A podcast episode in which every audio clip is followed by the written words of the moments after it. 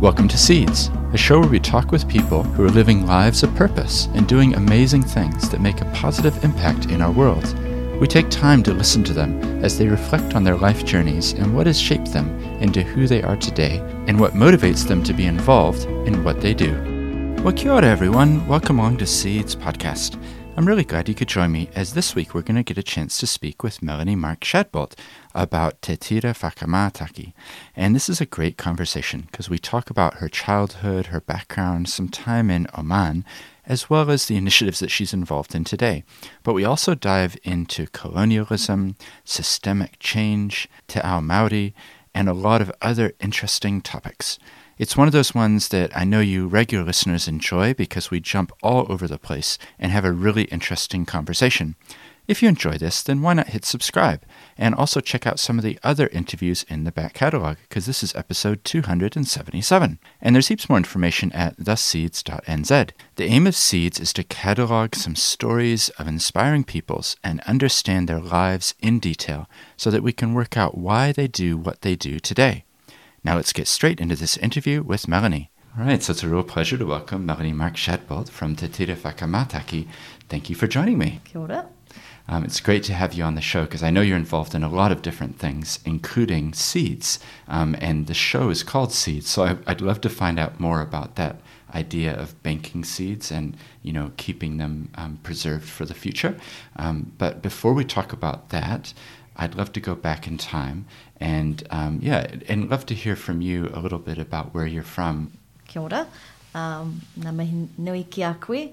Uh, he uri au o Ngāti Porou, rātou ko Ngāti Kahungunu ki Wairarapa, ko Te Atiawa, ko Te Arawa, uh, ko Ngāti Raukawa hoki, ko Mel Mark Shadbolt tōku uh, So I come from a whole bunch of tribes in the north, um, predominantly on the east coast, so from Wellington up um, to Ngāti Porou and inland uh, into the Te Arawa lakes.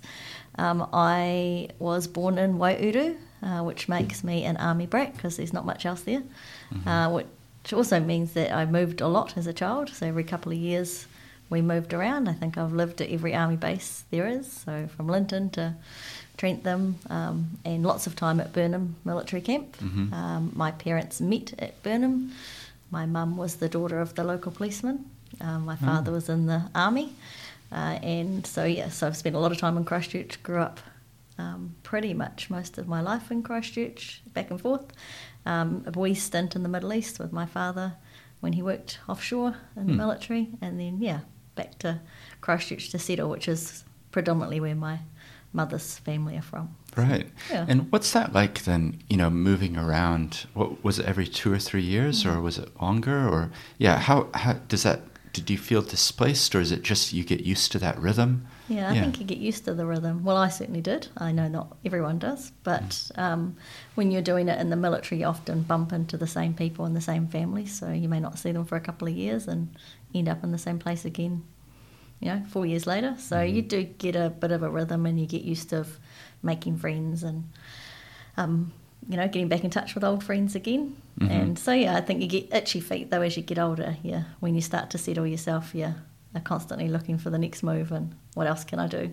Right. Yeah. So do you feel it subconsciously like every couple? Of course couple? I do. and I can't do it in housing now, but I can do it certainly in work or and projects and yeah i certainly do still have a bit of a gypsy mentality in it yeah. Yeah. It's interesting isn't it when you think like what is it that shapes our lives yeah. and and how do we make decisions? Because i know for me i'm in some ways i'm similar to you. Didn't grow up in, with the army side of things but my parents moved us every couple of years. Mm. so i grew up a bit of time in new zealand then a bit of time in california then in chile back to New Zealand, back to California, and and then as I've continued as an adult, every couple of years, there usually is something that changes. Yeah.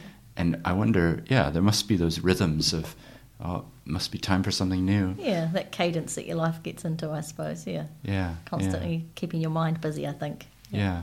So you mentioned the Middle East. Um, what age were you when you moved there? I always tell people I was mar- marriageable age, so I was 11. Right. so, and, and which part of Middle East did you In go to? Oman. So, oh, yeah. okay. I don't know very uh, I know very little about Oman. Can you yeah. tell me about it? So um, I guess maybe in the 80s, I can't quite remember, um, Sultan Qaboos overthrew his father, who was the who had been the Sultan for a very long time. He had uh, been educated in um, the UK and struck a deal with the British military to go back, I assume is what happened, and overthrow his father. Uh, and bring the country kind of out of what would have been considered third world status. That was his aim. Uh, and he went back to the um, Oman and brought in a program of modernisation, which he called the Omanisation, huh. uh, and he effectively wanted to get the country up to you know first world status, um, and to do that with the support of Westerners, um, but with the intention of Westerners then leaving, uh, having educated and brought up Omani people to run their own country and I their own systems, uh-huh. and so people like my father were sought out and brought in to help build military uh, to train Omanis and um, and then to leave and exit. So hmm. Dad was there for quite some time, and uh, Mum went back and forth, and we went over for a big stint, and then went back and forth again. Hmm. Um, but yeah, it was certainly an interesting time in our lives, and it, it was an interesting time in Oman's history as well, as they were. The north was moving, progressing, and modernising quite fast. The south, where we were, was still very um, third world. It's not far from the border of Yemen, and we're on the other border of Saudi Arabia. So, hmm. yeah. Wow. So 11 years old, like I'm just thinking when I was 11, I have pretty vivid memories. So it must have been the same for you yep. at that at that age. Definitely. Yeah, do you remember that sort of arriving and like the culture shock of this is very different or yeah, yeah I guess um, you know you'll know if you've moved around a lot you're used to a bit of culture shock, even mm. in small town New Zealand. Um, you kind of get used to adjusting fairly quickly. I don't. Rem- I remember um, excitement and awe um, about being somewhere really different, um, and it was very, very different. As I say, it was mm. still very um, third world. Um, I remember the shock of seeing kind of real poverty for the first time and, and what would have been slums effectively. Right. Um, I remember some of the culture shock around things that you know are normal to us and are um, completely abnormal to uh, Arabs. Um, yeah, but I remember more than anything, it was probably one of the first experiences, not the first experience where I realised I was quite different to, I guess, the rest of my family. My mother's blonde and blue eyed, my brothers are blonde and blue eyed, my father's very obviously Maori, um, and I'm dark. And mm. so I remember my mum, a blonde woman, being treated very differently to me, a dark haired mm. girl. So I think that was probably what stood out the most when I first arrived. Yeah. Yeah. Oh, that's interesting. And were there other, were you in like a Western part of the place you were living or yeah. was it, or was it kind of immersed in the, the we society? Were, my father, um, because of the way he looks, has always um, integrated. I mean, Maori look very similar to South Americans. We look very similar to Arabs, um, to Indians and Pakistanis. There's similar features. Um, my dad's always blended in really well, so I don't think he cottoned on to the fact that he blended in much more even than the British soldiers did or British officers did. Right. Uh, so he wanted us to integrate and be part of society. So we were in a housing complex with um, three other you know, European families or I guess Western families, mm. um, but we were right in the middle of the slums effectively. So he didn't quite cordon us off like some of the other um, expat families did. He wanted us to, to live and breathe the Middle East. Yeah, that's yeah. amazing. And in terms of school, what were you doing? Was it correspondence? I was doing go... both, and I don't know why my parents did it to me. So I right. was doing um, the New Zealand Correspondence School, uh-huh. and I was going to the British um, speaking school as well, which only had about 40 students. But yeah, yeah, so there was a bit of pressure to try and do both, and I wasn't very good at doing correspondence. So right, yeah. yeah. So you had to finish the school, come home, and then do in school. theory, come home and do, and do school. Yeah. yeah. Oh, that's amazing. So how long did you end up staying in Oman for? So over at, at in a one slot, it was the just over twelve months, I think. Okay. Um, and then we came back and did some months of high school. Well, I came back and did some months of intermediate here, mm-hmm. which would have been, and then we went back again um, for a while, and then yeah, came back again. So it was a back and forth for a wee bit. Yeah. yeah. What do you think that's done for your identity? You know, looking back, because that's quite an impressionable young age yeah. to go to a different, very different place. Yeah. Any thoughts about that?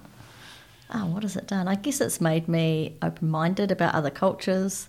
Um, it makes you look at the world through other lenses, um, to think about how other people see and interpret the world around them. Um, I think it makes you more compassionate.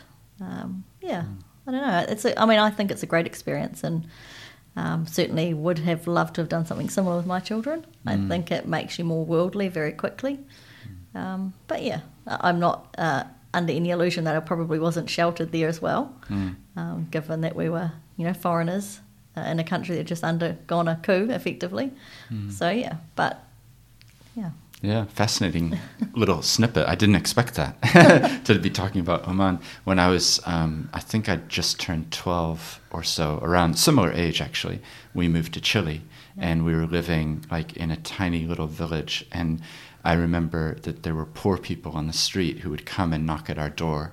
And it, it, they, it was a next level of people who were poor. You know, the, they were living in the street. There was, they had nothing Yeah. and that the contrast having been in America Yeah. and then living in this this place where poverty was literally looking at you through your window, um, I think it affected me a lot more than I realize. Mm. You know, in, in terms of how I look at the world. definitely. Yeah. Yeah.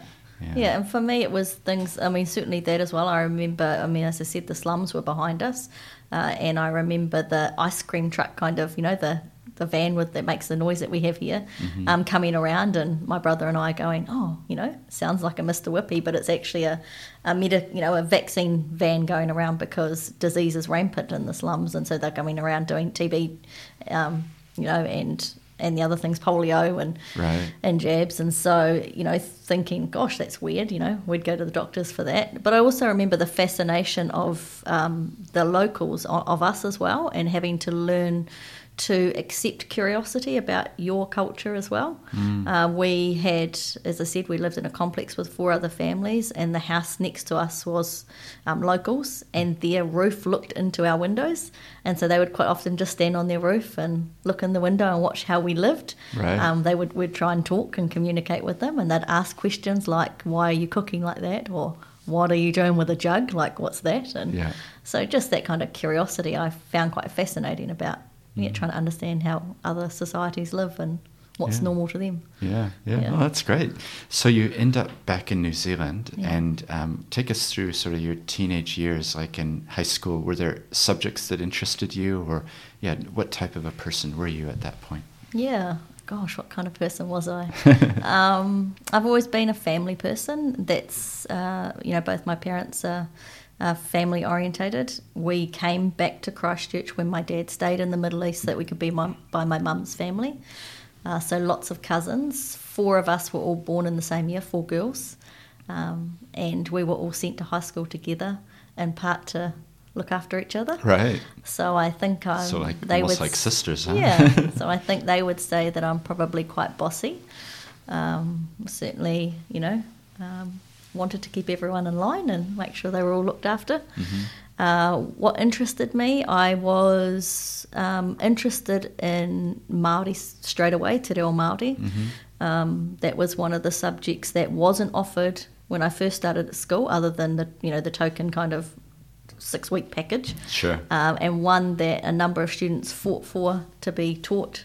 Um, and I think the first year it was offered at our high school was the year I entered into third form or um, Mm. whatever it is now, year yeah, nine. year nine. Yeah. Yeah, and so I took, you know, Te Reo Māori Mm. and was immediately kind of like, this is my thing, this is what I like. Um, And what had what had sparked that for you? Was it from your father yeah. it had been passed on, or or yeah? I am a wee bit naughty in that if someone tells me I can't do something, it means I want to do it even more. Uh, so my father was part of what I call the New Zealand stolen generation. He was part of the um, children that were taken from their families under the guise of, you know, CYFS removing kids for for their safety. Um, we would, I would argue that some of that was, you know, a bit rubbish, and it wasn't actually for those reasons. So he was fostered out.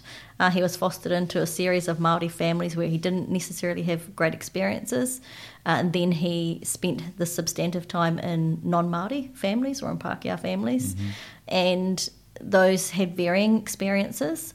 Um, but I suspect, and he probably wouldn't say this openly, but I suspect um, that at least in those houses he had food, um, a bed, and clothing. And so in his mind, that was a better life than what he would have had in a in a Maori home at the time, mm. where there were other issues. And I think, and and I don't think I know that that really shaped his view of the Maori world. Um, he didn't know a lot of his siblings; they'd all been fostered out as well. He knew a handful of them. Um, he had irregular interactions with his father, um, and he never saw his mother uh, from the moment he was, you know, mm. taken. Uh, and he had one experience with her later on in his early military life that wasn't positive, and that shaped his view of the Maori world. Mm. Um, what he saw in his wider family was drugs, alcohol, dysfunction, and so he was very anti things Maori. He was of that generation that thought, you know, his children should learn uh, te ao Pākehā, the you know um, the tools of the Pākehā, that we should get that kind of education. We should focus on Pākehā careers, and that te reo Māori was kind of pointless. Right. So he wasn't. He didn't say I couldn't do it, mm. um, but he wasn't necessarily very supportive of it. Mm. Um, and so, of course, in my mindset, that means I have to do it. Right. Yeah. So, in part, I'm going to rebel and I'm going to study yeah, hard. I'm going to do this. Um, but I also really liked the Māori, you know, like um, the Pacifica community as well. So right. I remember I started school later than everyone else because I was in the Middle East and we came back late. Mm. Um, so pe- people already had their cohorts and their cliques, and I didn't have one. Um, and I joined the cultural group straight away and was welcomed in uh, as Pacifica and Maori do. Mm. Um, and so I found a kind of a bit of a niche and a bit of a home, mm. and I think that that's what also helped me stick with Te Reo because that was also my crew. Yeah. Yeah. Yeah, that's amazing. It's a it, it actually comes up on the podcast relatively frequently when I'm talking with people because I've talked with a number of people who've gone uh, similar similar story, I guess. And then for some of them, um, I spoke with um, Jay Matenga, who I don't know if you know him yet, but he only found out in his early 40s that he had some connections and mm. through his whakapapa. And so now he's starting on this journey of learning te reo. Mm. Um, but I, yeah, it's kind of this as you say, sort of a stolen generation where it was, yeah. you know, put aside and definitely. Yeah. Yeah. Oh, that's interesting. So, so you started at that point. So Te Reo became a big part of your life. It sounds like definitely from that yeah. point on. Yeah, Te Reo and um, kapahaka and you know things in the Maori world. I mean, I always knew I was Maori. My father's very obviously Maori. I was still connected to a large chunk of our Maori family. Mm. Um, have you? Yeah. Have you? I'm just curious. Then you know, you talked about your father's you know dealings and, and and history have you been able to go back and and find you know connections and maybe aunts or uncles or things like that yeah, or definitely. Yeah, yeah how, how has that, been in terms of your your relationships? Yeah. Yeah. Um good. I mean there are some tribes where we have less understanding of our of our whakapapa and our connections and mm. um, you know who, who, we relate to. We often find them randomly. I mean, I've worked in the Maori space forever, mm. uh, so quite often find them that way through work. Mm-hmm. Um, and then there are other areas where we're really sure and certain. So Dad was fostered into the area where we whakapapa from, in Te okay. Kahungunu ki Wairarapa. Um, so we still have connections. Dad's now living back there and reconnected himself and has been a treaty negotiator. So, uh, so we have strong links into some areas mm. more so than others. But yeah, yeah, you certainly get to make new connections all the time. But again, that is, as you say, part of the issue of not only the stolen generations but of colonisation, because the mm. whole purpose of colonisation is to break those those um, connections. Yeah, yeah, yeah. It's an amazing topic. We could talk on that for hours, I'm sure, because I'm I, am i am really curious about it. Because for me, as someone who's moved around a lot in my life.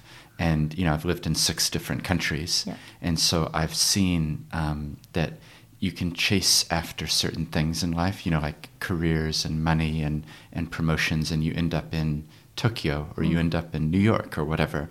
But actually, the money in your bank account can't replace the connections and relationships of actually being in a place yeah. where you get to know people and you have that long term relationships. Mm.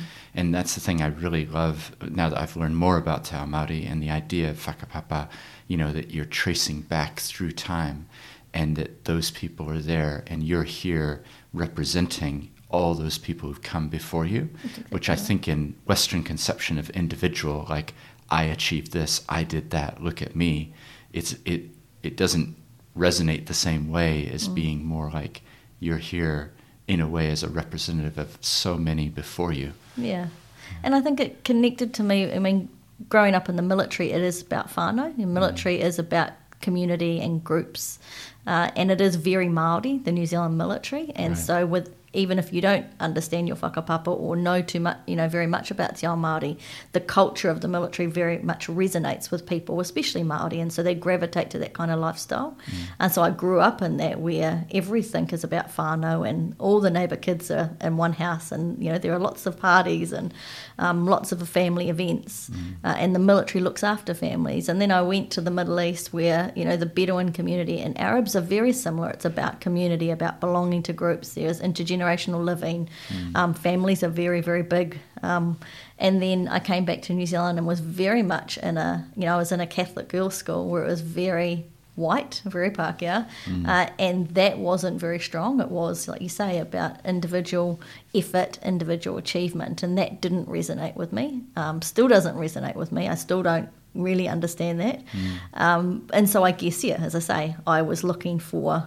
where's this kind of whanaungatanga that I'm used of, even if I don't understand the terms and the concepts. Mm-hmm. I I know what I'm looking for, and so yeah, very much like you, my everything I do is really about belonging and connecting. Mm-hmm. Mm. Yeah, I think it's so important, and it's also hopefully the people listening realize these are these are things that we can strive for in our life. Like it doesn't just happen. Sometimes you actually have to make the effort to to make those connections with people and have the long term relationships and welcome them into your home and, and break bread together. You know, yeah. it's there's a lot of active parts of this. So yeah, yeah, yeah. So you're getting to the end of your high school years. Did you know what you would do next? Was was work what you wanted to do or study or yeah. Yeah, I'd always worked. I think I had my first paid job when I was 11, so I had work on and off all through high school. Mm-hmm. Um, so I liked work. Um, I liked the company and you know independence that it gave me.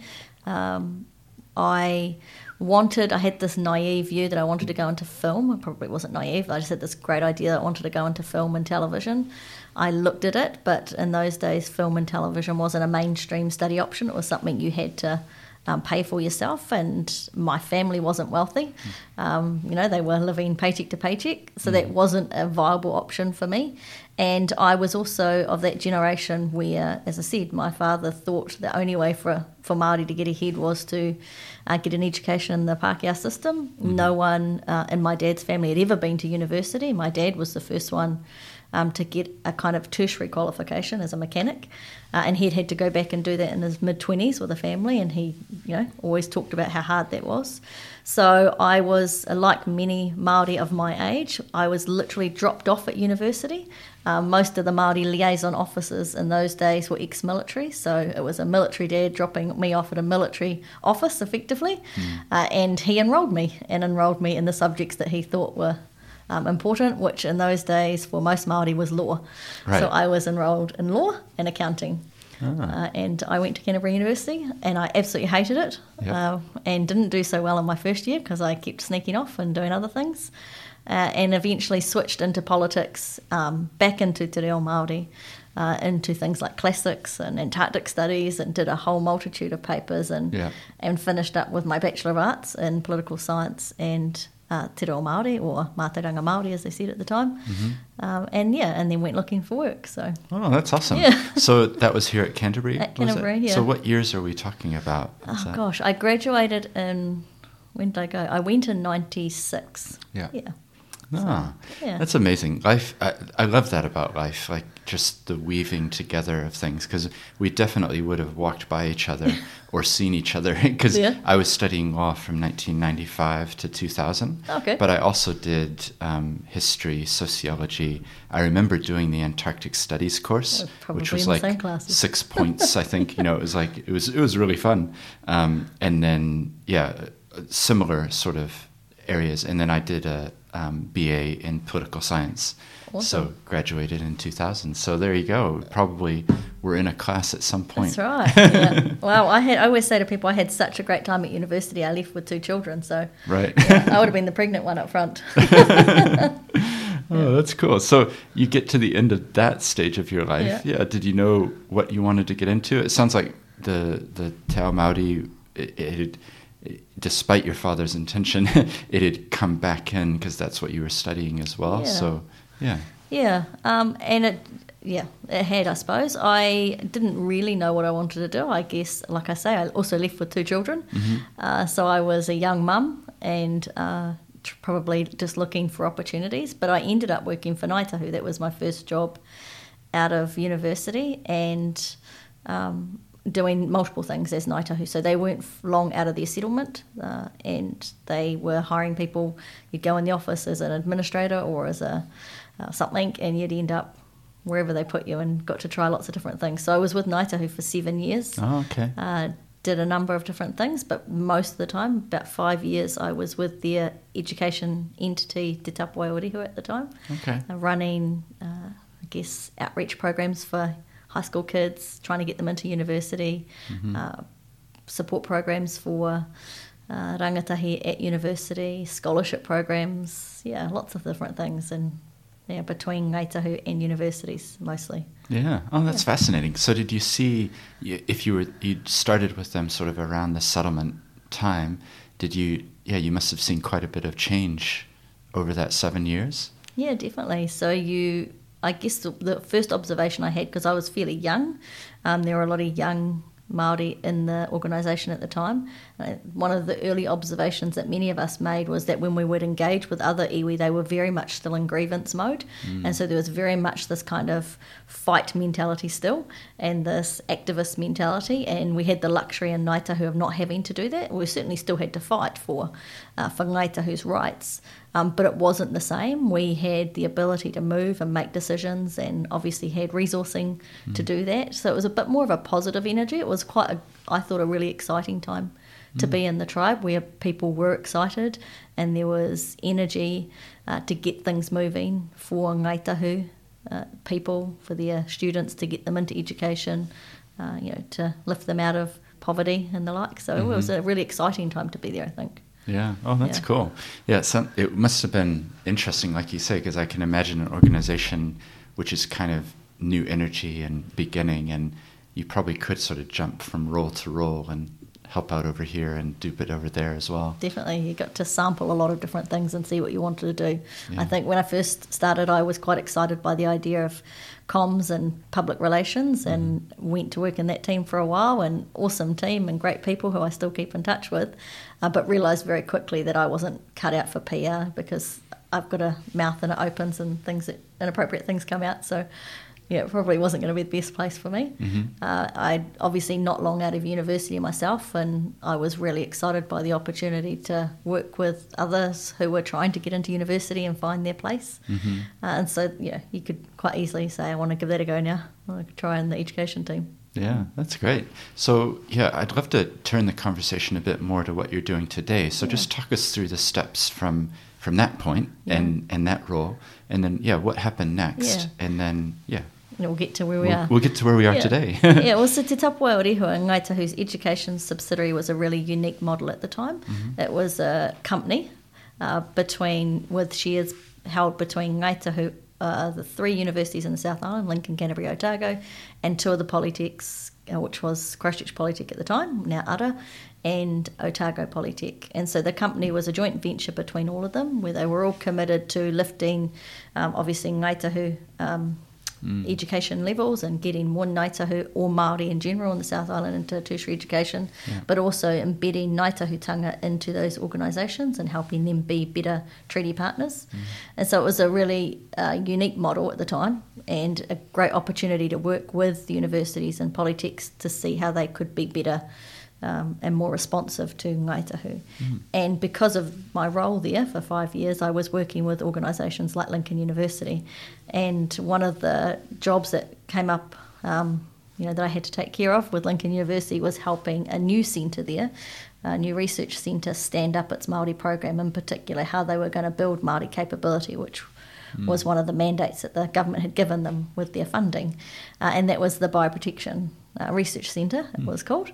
Uh, and I ended up moving over. So I ended up leaving Ngāi Tahu and going to the Bioprotection Centre to help roll out their Māori program.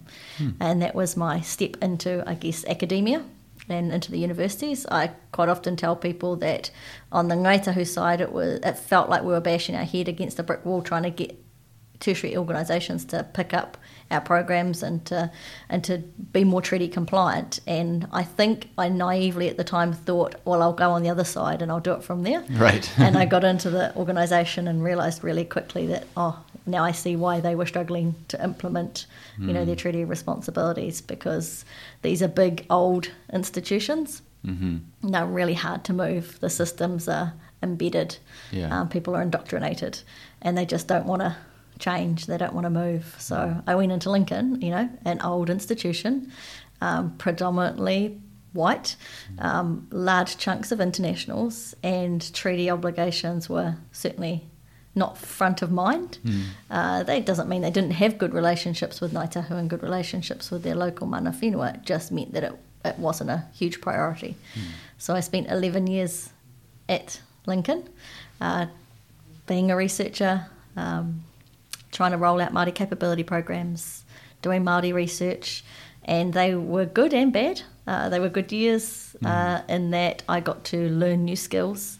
I got to do more study, uh, study a um, postgraduate in social science space, and do some really exciting research, predominantly in the kind of disaster space, because we'd had an earthquake in Christchurch as well in that time, yeah. uh, and got to do research in that space. So I had some great times, but I also had some really frustrating times that were quite hard, and I um, was quite disillusioned with the ebb and flow of universities where they seem to do really well for Māori and lots of Māori academics turn up uh, and get roles and build momentum. And then you know the ebb is in many of the universities where something changes in the system people start pushing back lots of Māori exit numbers drop off again students are unsafe and all of a sudden you feel like you're starting again so the Right. ebbs and flows in the universities, which are still happening today, I guess eventually kind of wore me out.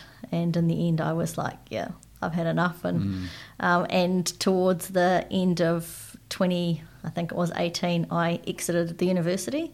Um, but fortunately for for my colleagues and I, a number of us, uh, probably a couple of years before that, we had established a research program looking at Māori biosecurity needs, and we were working in the biosecurity space uh, quite significantly. We had been working on a pest uh, disease that we knew was likely to arrive in New Zealand, and we'd been building the knowledge of our communities around that disease, around myrtle rust in particular.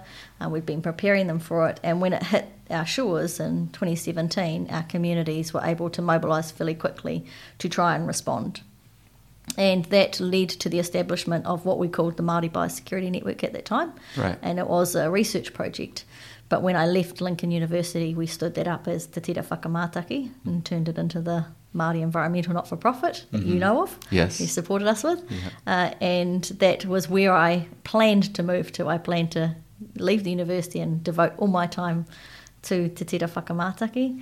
Um, but as uh, as happens, people hear that you're on the market and you're around, and yeah, and then I end up picking up other roles, as you would know, in, Yeah, yeah. in research space and then in the government space as well. Yeah. Oh, that's fascinating. It's always I just love these sorts of hearing downloads of people's careers and and because you know sometimes particularly for young people listening it might feel like oh there's a career path you know you do this and then you do this and it's always laid out for you Yeah. but i mean just uh, you're another good example of someone who started here and then jumped over here and then Yeah. did this and i think that's actually the way life is so um, it's encouraging to hear that Definitely. and so I think our paths would have crossed. What year would that have been now? Did- 2019 was it that you were working on Te Tira Whakamātaki? Yes, yeah. Yeah, yeah. Because I remember when you came in at the f- first time, we were talking about what you had planned, and I remember thinking, "Wow, this is it's going to be amazing."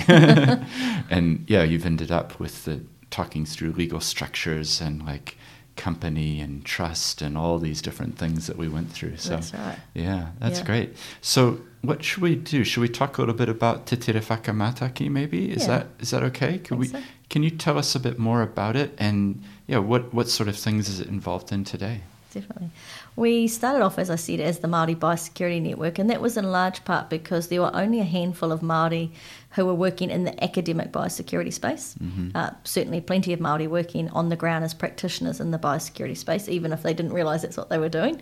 Uh, but there were only a handful of us working academically in the research space, and I guess we were feeling overwhelmed with the amount of work that was coming our way from government and industry uh, in our own communities as well, wanting advice and support. And we thought at the time it's probably worth having a conversation with our communities about whether there was a need to formalise a network to distribute not only the work but to share information, uh, because there were lots of you know incursions, biosecurity issues coming up that we knew um, were either on the table or were imminent. And so we secured some money from MBIE to go test. And we spent, you know, two years on the road uh, testing with our communities this idea of whether we needed a biosecurity network and if so, what it would look like. And from that, we established what I, you know, said was called Te Tira Whakamātaki, very much just a Māori biosecurity network. Mm-hmm. And we were advocating and lobbying government at the time to include Māori voices in biosecurity responses, but also to include Mātauranga Māori in the solutions, so our knowledge systems in the rollout of solutions and responses to biosecurity. And that came on the back in large part of a number of incursions. So kauri dieback was one, where the um, impact was far greater for Māori on the loss of our kauri forests, um, but Māori weren't really being supported in the response to the disease. Uh, and the disease itself was, wasn't really being supported in the response from government, in large part because it's a conservation issue and the biosecurity system sits under MPI, so their interest is most likely uh, and more prevalent in the primary industry space than it is in the conservation space. So we wanted to be able to fight for a Māori voice, Māori resourcing in that space, and for resourcing in particular to fund Māori solutions to the disease. Um, we were also then lobbying for things like uh, preemptive work around myrtle rust, knowing that this disease was travelling the globe, that it hit Australia, uh, that it had impacted their species and their Myrtaceae quite significantly, and they were seeing site extinction, knowing that we in New Zealand have a lot of Myrtaceae like Manuka and Kanuka and Pohutukawa, and that we didn't want to see a loss of those trees on top of kauri, you know, the kauri trees. And so starting to lobby to be preemptive for that, um, and then as you start to lobby, you start to see the, the problems in the system, the system that's designed not to include Māori, not to be responsive to the treaty, um, and very much based on a commercial primary industries focus. So Te Tira Whakamātaki kind of developed um, into more than a research project, looking at the academics of what a biosecurity response could look like, uh, but into a bit of an advocate, advocate uh, and um, yeah, and, and as a voice for Māori in the biosecurity system.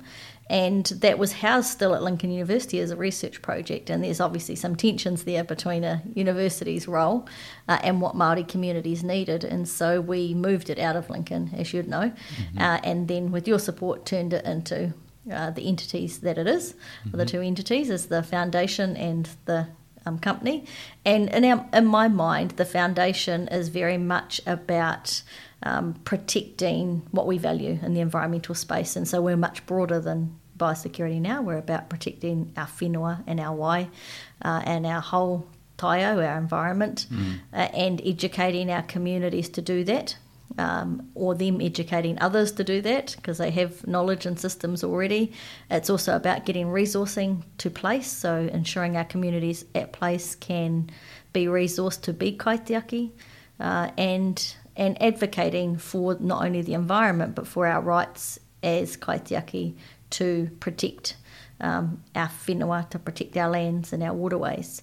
The company uh, is really about Indigenous solutions, as we say, for a better world. So the focus of the company is to do the research, to create the knowledge that then helps the foundation to roll out on the ground. Um, also, is you know as part of creating the income for the foundation to do its education work. Uh, but it's also, in my mind, really, really um, significant in raising an understanding of how we can work uh, at the nexus between Mātauranga Māori or our Indigenous knowledge system and Western science and how we can bridge the two when appropriate to come up with unique solutions or fit for purpose solutions for our big environmental issues here. Mm. Yeah, that's awesome. There's a lot on your plate. Yeah. just simple little tasks there. That's, yeah. that's all. Um, I'm just curious. You mentioned a, uh, a, a, while ago now we were talking about colonialism and yeah. just sort of the structures that we operate within. And I'm just curious any reflections that you have on ways that we could improve our structures in, in order so that other voices can be heard more easily because i think sometimes we you know we're kind of fish in the water we don't realize what we've got maybe isn't as good as it could be. Are there things that could be changed that you can advocate for that that would allow that the the voices to be heard? Yeah, I don't know if I can advocate for any one thing. Um, what I quite often um, um, ruminate on and uh, talk about is I don't think that our systems in New Zealand are designed for New Zealand, and I don't think they're fit for purpose. Mm-hmm. Uh, we've bought systems over from you know, the, from Britain or from the UK, and we've embedded them in Aotearoa New Zealand, thinking that we can, you know, uh, work within those systems. And we also in New Zealand tend to, as you may have seen, uh, look at systems abroad and go, that's exciting, we like that in Scandinavia, let's bring it over. Or the Australians are doing that and we'll adopt it. We're, we're quite often uh, quite teenager like and looking for something better on the other side of the fence mm-hmm. and bringing other systems into New Zealand. And so we don't, in my mind, have systems that are necessarily fit for purpose or designed for Aotearoa. And when I say that, what I mean is they're not designed to take into consideration the treaty partnership. Uh, and then when we add on to that the fact that most New Zealanders don't actually understand the treaty and don't have Treaty 101 uh, knowledge and or understanding and or training, we have systems that are very colonial in their nature because they're designed to empower the Crown uh, as an agency to operate on behalf of everyone. And that assumes that one, Māori want the Crown to advocate on its behalf, that two, Māori are part of the Crown, uh, and three, that that's the right system for, for New Zealand and what we want to achieve, mm. um, which probably goes to my, you know, to a point that I quite often find uh, in the environmental space in particular is that we don't have a common view of where we're going uh, and we don't have a long term view of where we're going in the environmental space. So we don't have a 100 year vision for what we want our environment to look like here in New Zealand. And so our systems are kind of going all over the place. If you think in the environmental space, how many agencies look after the environment, uh, and then throw into that uh, regional councils and the not for profit sector and communities who are all doing environmental work. And we have a large um, system, mm. a lot of money in that system, and it's all heading in different directions. So some may want, uh, you know, wadeability in the water, others may want, uh, you know, drinkability. And because we don't have a shared agreement of where we're trying to go, we're quite often uh, cutting across each other's spaces or creating systems that don't actually uh, work well together uh, and there's an inoperability within the systems. And if I think about that when I look at what, say, a Ministry for the Environment might create versus what a Department of the Conservation might create, and whether those systems actually work very well together. So I don't think we actually are planning long term which is counter to the Maori worldview, where we're planning 100 to 500 years mm. out in terms of what we want.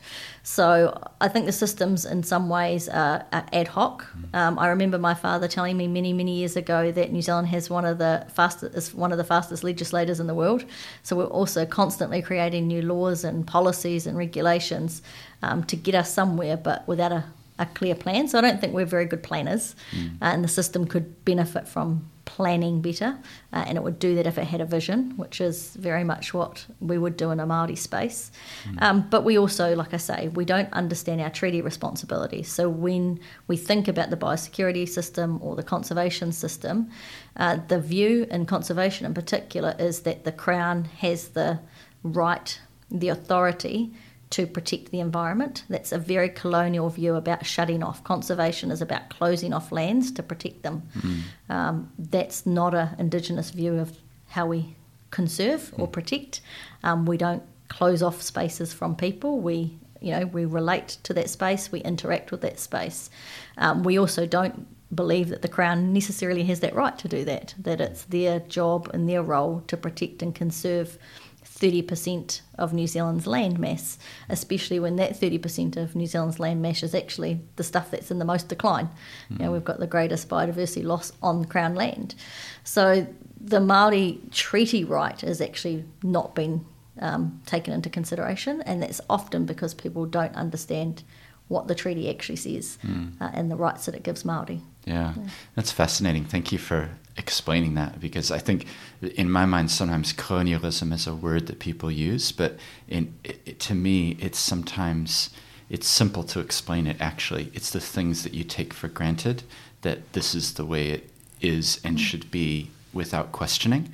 And I had Colin Meurk on a while ago now, and um, as you know, he's a big advocate for you know I- I- indigenous planting, yeah. essentially. And one of his questions that we were talking about was when you come, you know, new subdivision, what type of tree mm. will you plant on this road?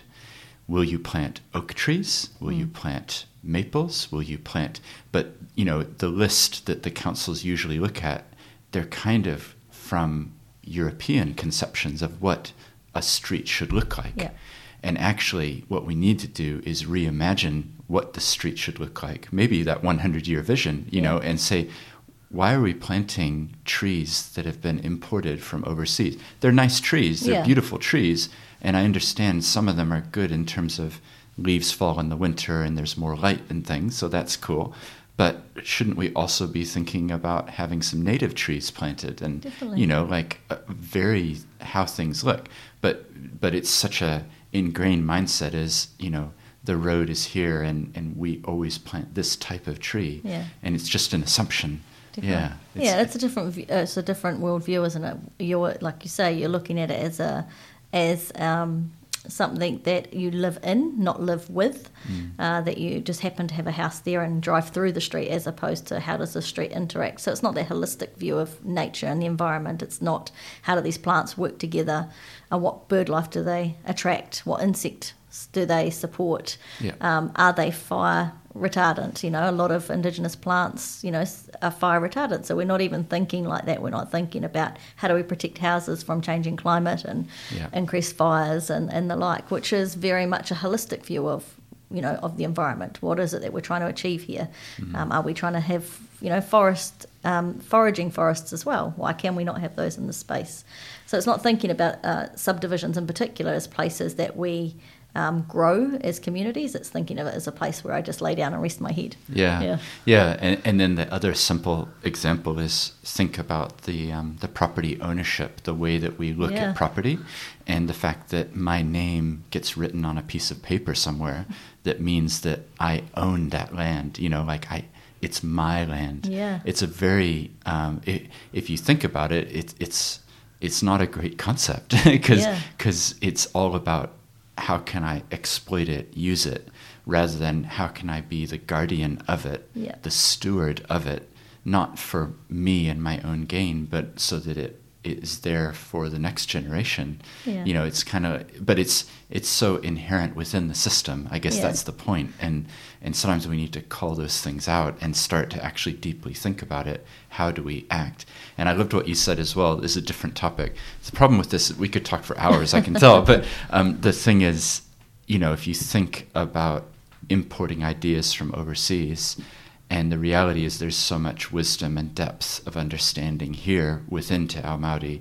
And the little book that I've just handed to you, the yeah. you know laying foundations for reimagining business. It's a bunch of essays, but one of the essays we talk about the fact that rather than looking to Europe or America or other places for conceptions of how we should treat each other within the business world, mm. that there's actually this amazing wisdom and resource um, not to be exploited or tokenistic or ticking mm. the box. But it, once you start talking and actually understanding what manaakitanga is actually meaning and what kaitiakitanga is actually meaning, then within our very within our own world here in Aotearoa, New Zealand, there's this amazing wisdom that we have never really drawn on mm. um, w- because from a Western perspective, it's just been, as we described, sort of put aside. Yeah. So yeah, it's amazing topic. Yeah, definitely. Yeah. yeah, and I think from a, because from a Western view, we think about rights and we think about my rights. Um, what I own and what I can achieve in my lifetime, in my generational Yeah. lifetime. And from an Indigenous perspective, we think about obligations. So rights aren't you know aren't front of mind. Obligations are what is my obligation to this place and this space, um, and not for this generation, but for all generations. I think that's probably the huge difference that I've observed. Um, and that's kind of where the conflict lays. And then when you get conflict, you get fear. And so the fear element in New Zealand is that Maori are out to get everything. Right. Um, and that's because that's a Western view. So if we had been, um, if we'd been harmed the same way as you know, because I am Pākehā as well. So if I put my Pākehā hat on, if I had been harmed the same way as Maori, I may have a certain reaction that's about reclaiming my rights. Um, I want my land back. I want my house back. I want everything back that I lost.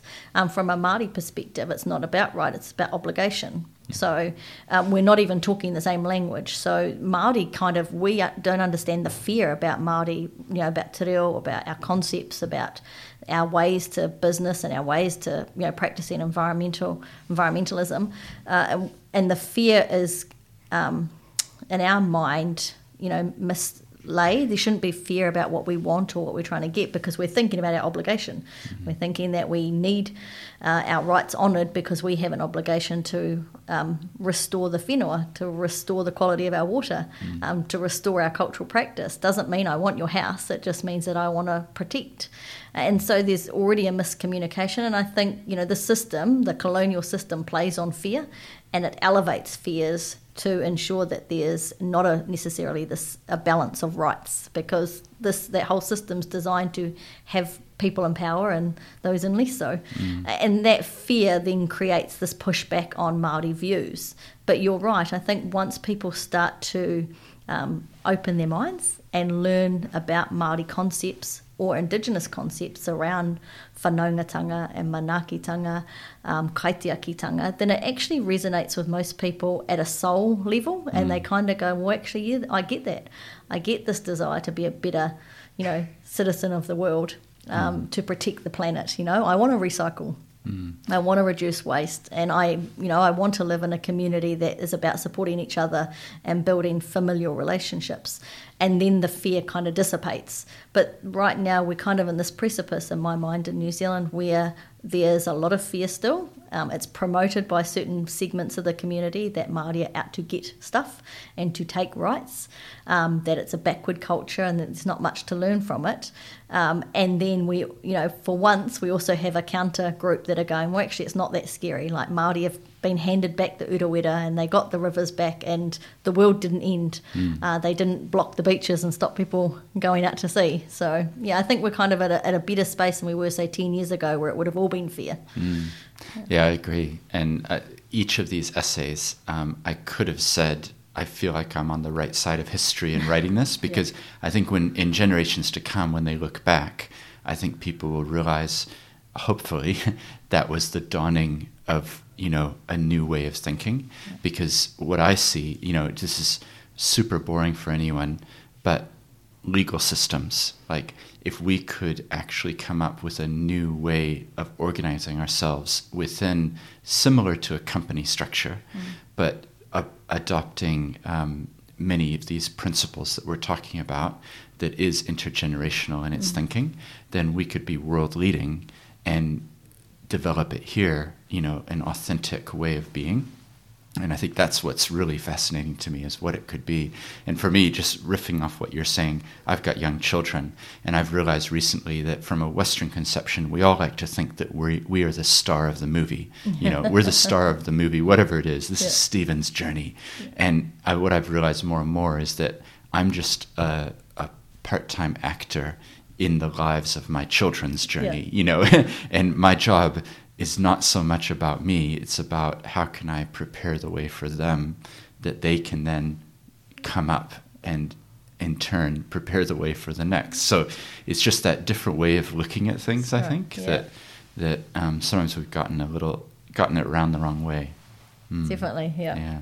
Oh, that's great. Well, I'd love to find out a little bit about seeds and um, indigenous knowledge and things. So, could we turn the conversation there? Because I, I know that topic we could go on forever. Um, but tell us about seed banks and tell us about conversations you're having with other people around the world. Yeah, what what are we talking about? Yeah, well, so I guess my um, my love for seeds and seed banks comes in large part out of the Myrtle Rust response.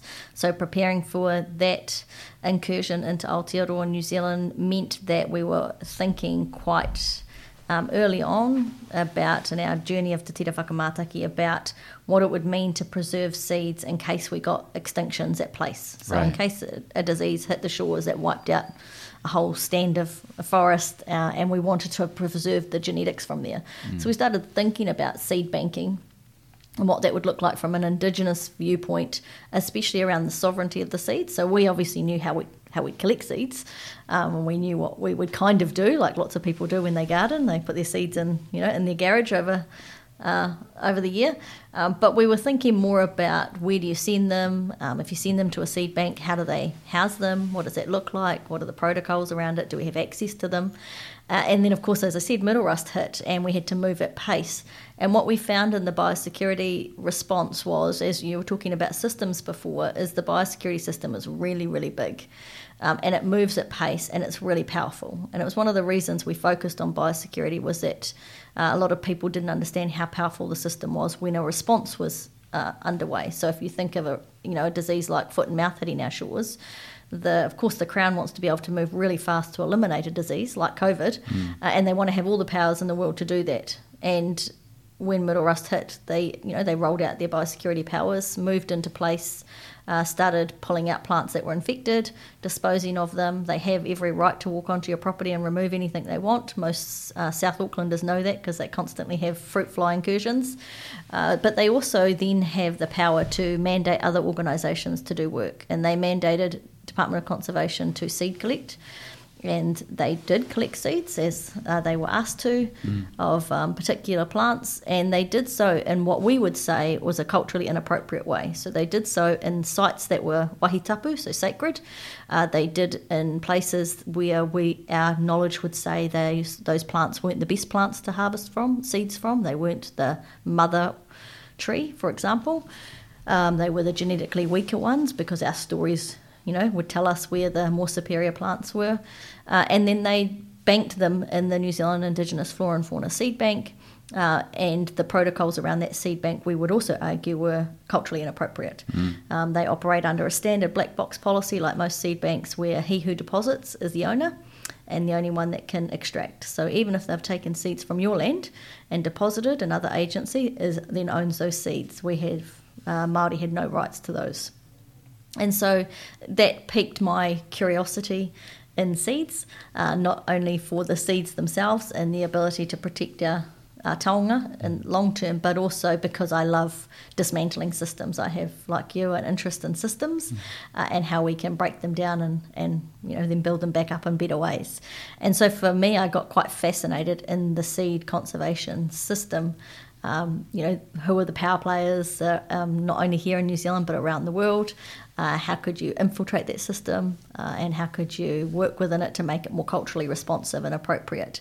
And as the incursion was ongoing, uh, and we were trying to, as Maori, get a role in a space to have our voice heard in how we wanted seed conservation to be carried out, um, we were already kind of in conversations with Kew Gardens and the Millennium Seed Bank in the UK, but they reached out to us during the Myrtle response and said, look, you know, we can help you if you want.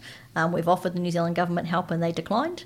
Um, but, you know, let us know if there's a way we can help. And so, yes, it's kind of ironic that the that the real crown and Kew Gardens reached out to to Māori to help uh, mm-hmm. when our own government wouldn't. But we got into a, yeah, we entered a relationship with Kew Gardens and the Millennium Seed Bank in particular, and they rolled out or they delivered to us what we call seed drum kits that allow our communities to collect at place and to store better than just how we would store our our veggie seeds in the garage, but to store right. properly at place. And they call those emergency seed drums. So it's for emergency situations like a flood or a drought or an incursion. And so we started rolling those out to our communities.